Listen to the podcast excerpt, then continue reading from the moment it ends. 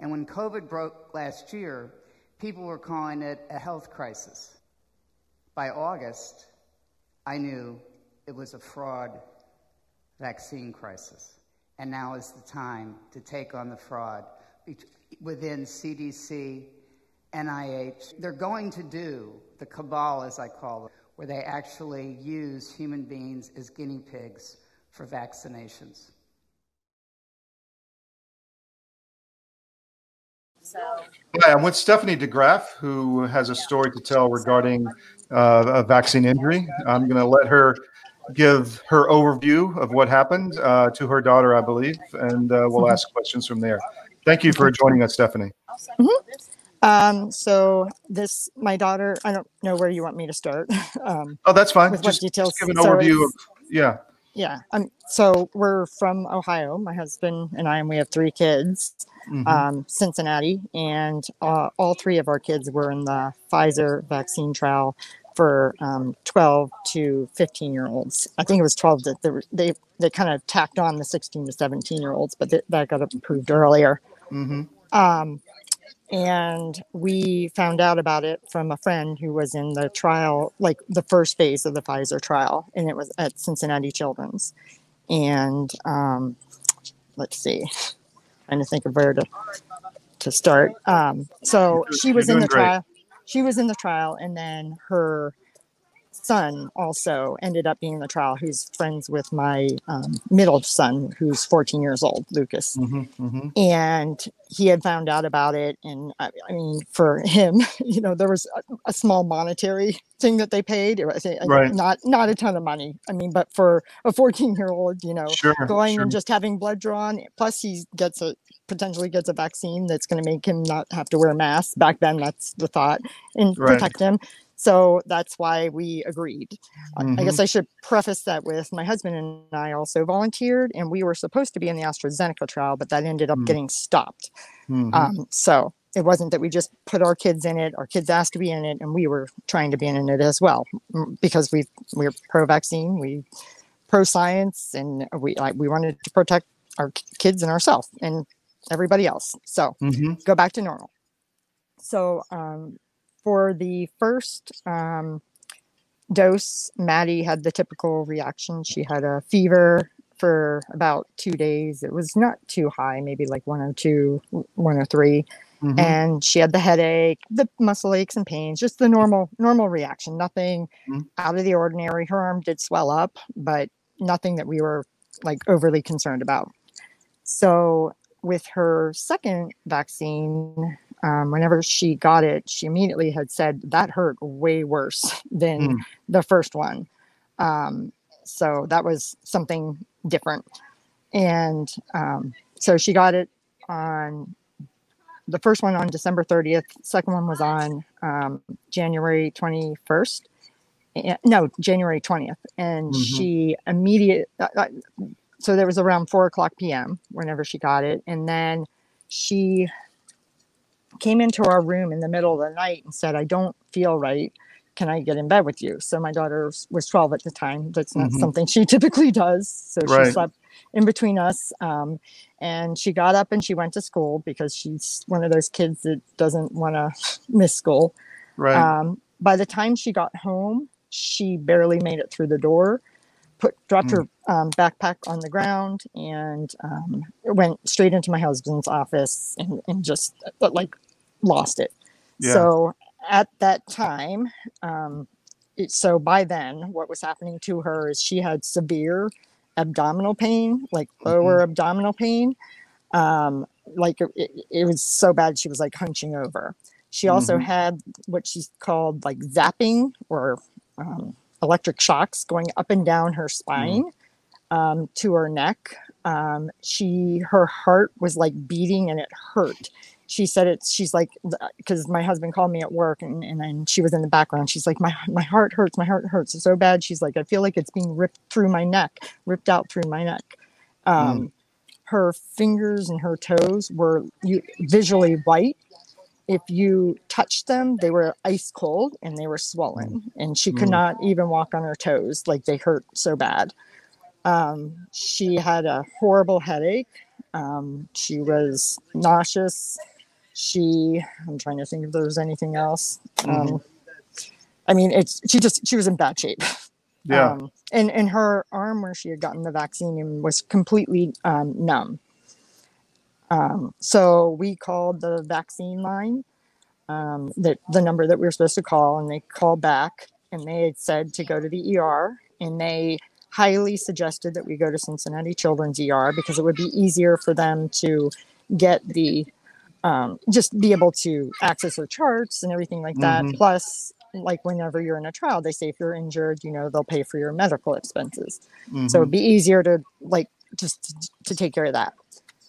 So um, we went to the ER and they ran just a normal blood panel, nothing crazy. They did do um, an, ultra, an ultrasound of her abdomen because they were checking for appendicitis, um, which she did not have. Um, they couldn't find her appendix, which I guess means from what, what they said if, that, that, that there were no signs of it. Didn't matter if they could see it or not right. And they gave her an IV. They gave her some pain medicine, um, and the IV and the pain medicine and the anti- and the nausea medicine made her feel a little bit better. So she was, you know, they felt stable, and she felt, you know, a little, a little bit better, um, like good enough that she could go home. Mhm. And she came home, and probably within a couple hours after that, it's like she went right back to where she was. Hmm. Um, so through all this, she developed a, additional um, symptoms. Um, and I can go over those in a second, but she was be- between um, January 21st, well, January 20th and April 9th. She had been to, the, she was, a, went to the ER nine times Hmm. and she um, had three hospital visits. The one was three days, second one was about a week, and the third one was um, about a month and a half. So she got out of the hospital the last time on um, June 1st, and that she was in intensive rehab at the time. Um, Wow. so, Did she lose like motor function and yes. par- paralyzed? It's Yes. To some extent, yeah. So she got to the point, and we don't know if something. So she had two MRIs with contrast. One was March 8th, um, which is ironic.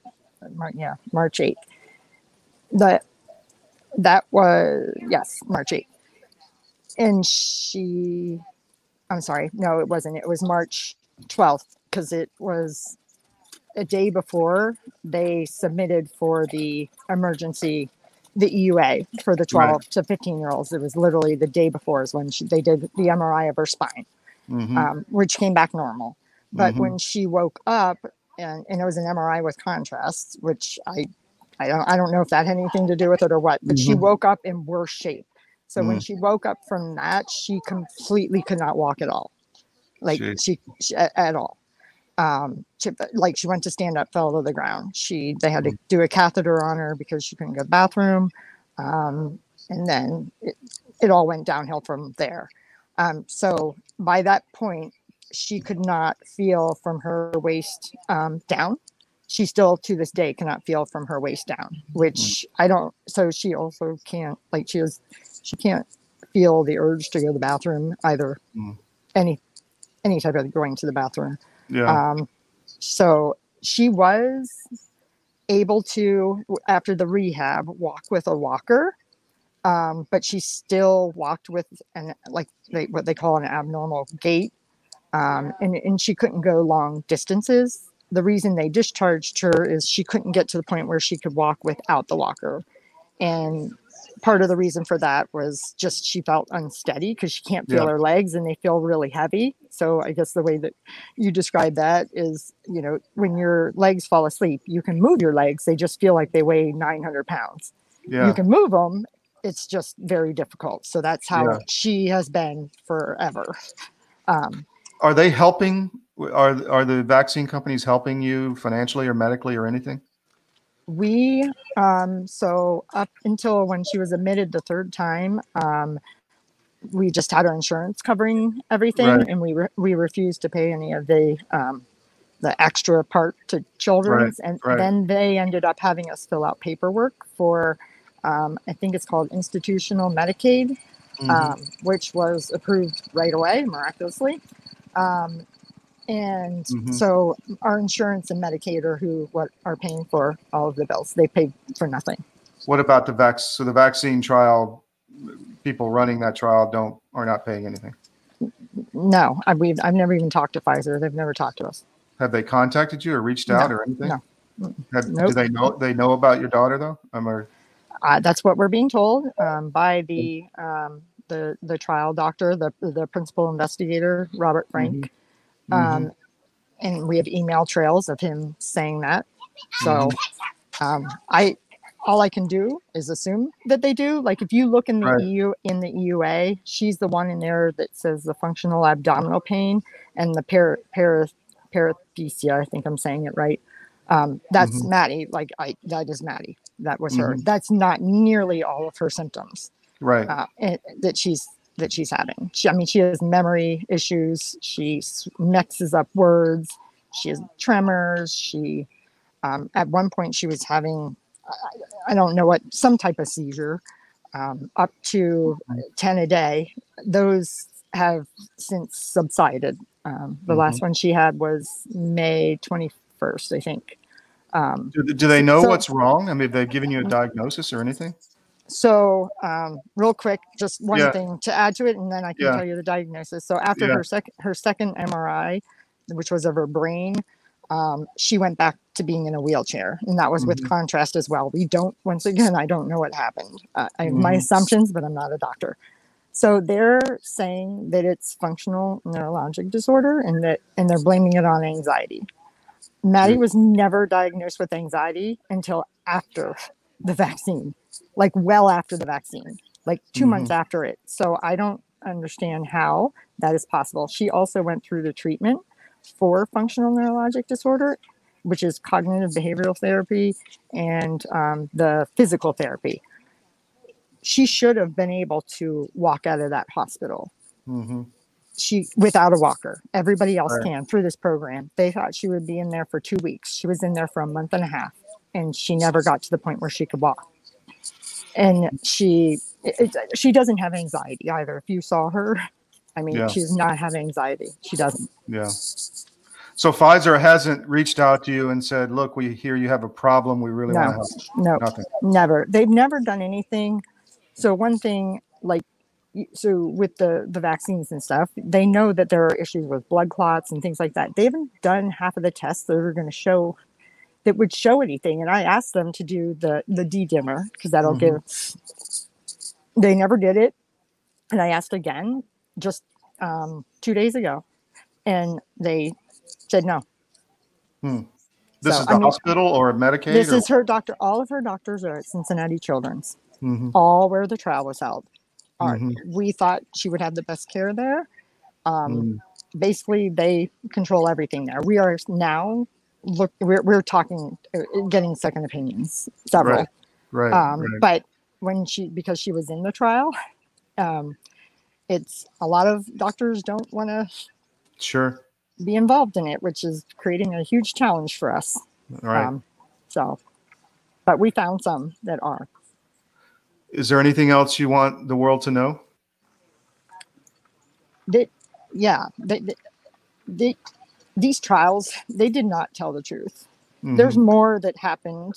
There, there is to her, and and they, you, I mean, for me, I thought if I, there's a remote chance that something could happen to her, but if it did, in my mind, if she was in a trial, and I once again, I didn't think anything would happen to her, that she would be in the best care, and they would do everything to figure out what is happening mhm. they basically diagnosed her I, I the functional neurologic disorder stuff was in her charts before they even did a an mri of her spine wow. and they did the mri of her spine way later than when they like if anything was going to show up it would have been earlier like Mhm. so and they didn't do the test that they were supposed to do she had blood in her urine she oh her menstrual cycle was messed up like like Mhm. all kinds of other stuff happened to her none of those things are in that none of them are in the EUA that they submitted Wow. and they're saying that it had nothing to do with the vaccine this all happened in less than 12 hours she started having issues actually right when they gave her the the vaccine right when they gave it to her the second one, she had an immediate reaction with the pain. Right. So it's they they're not telling the truth, and it's not right. Like there is no informed consent for people. That's why mm-hmm. people this keeps happening to people, and people are caught off guard, and it's not Right. right. They haven't figured out why this happened to her. There's no way. There are thousands and thousands and thousands of people that this is happening to. How is it possible that all these people um, have the exact same symptoms and everybody's getting different diagnoses? Like, not all. I mean, a lot of them, unfortunately, are getting the functional neurologic disorder. How is that possible? Like, and none Yeah. of these people had anxiety before, including Maddie. So, I just Well,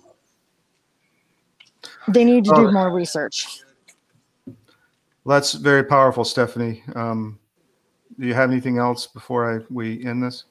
Um, Sorry I- to upset you. no, no, you're not. No, I'm just trying to think of. I mean, Yeah. it's like I said, there's there's so many things that have happened to her. I, I guess my my last point is she's in a wheelchair. She has an NG tube. She can't eat. Mhm. She can't eat normal food. She's constantly in pain in her stomach. Um, and her life is completely different. She's positive. I don't even know how, but Wow. Good for her. it's yeah. So I mean, it's she missed all of her second half of the year of school last year. Now she's Yeah. going back to school part time. Like Mm. this has completely changed her life. She did something for everybody, you know, the right, Right. thing, and the right thing was she was not paid back. Instead, Wow. she was gaslighted and not taken care of. Well, thank you very much for doing this, Stephanie. Thank you for your time. I'll Mm-hmm. get this to Christine and Okay. um, we'll go from there and she'll reach out if, if we need more. Okay, Thanks so much. thank you. Have a great day. You too. Bye.